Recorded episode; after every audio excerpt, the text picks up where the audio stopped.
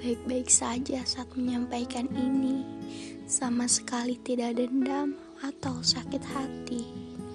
Aku hanya ingin mengatakan hal yang seharusnya aku katakan kepadamu, bahwa di hari lalu aku pernah mencoba memperjuangkanmu, lalu dengan akunya kamu membuangku.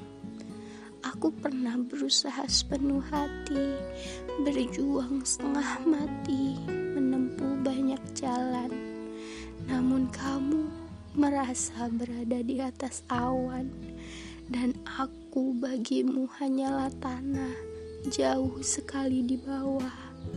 Coba ingat lagi, dulu kamu mengabaikan aku berkali-kali. Katamu, Aku akan lebih baik tanpamu. Aku akan lebih bahagia jika tidak lagi mengharapkanmu. Aku tahu kamu lebih pantas untuk yang lain. Sekarang ternyata kamu tak menemukan yang lebih baik. Kamu mencariku saat aku sudah menemukan seseorang yang menerima kelemahanku. Seseorang yang tak meminta pergi meski tahu aku hanya punya tekad dan ambisi. Dia yang tidak berhenti menyemangati saat aku merasa patah hati atas segala keinginan yang belum kumiliki. Lalu, apa yang sebenarnya kamu mau?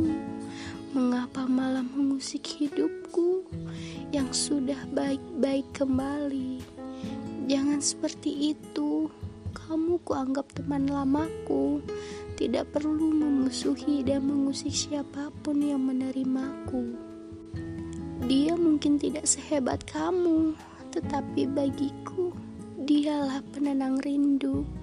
Dia pulang untuk segala kelemahanku. Dialah yang keras kepala menerimaku, meskipun aku bukan siapa-siapa waktu itu. Tidak perlu menyalahkannya, dia tidak ada urusan apa-apa dengan sekeping kisah sedih yang pernah ada. Kisahku yang pernah kamu tolak tanpa pernah memikirkan rasanya patah dan retak.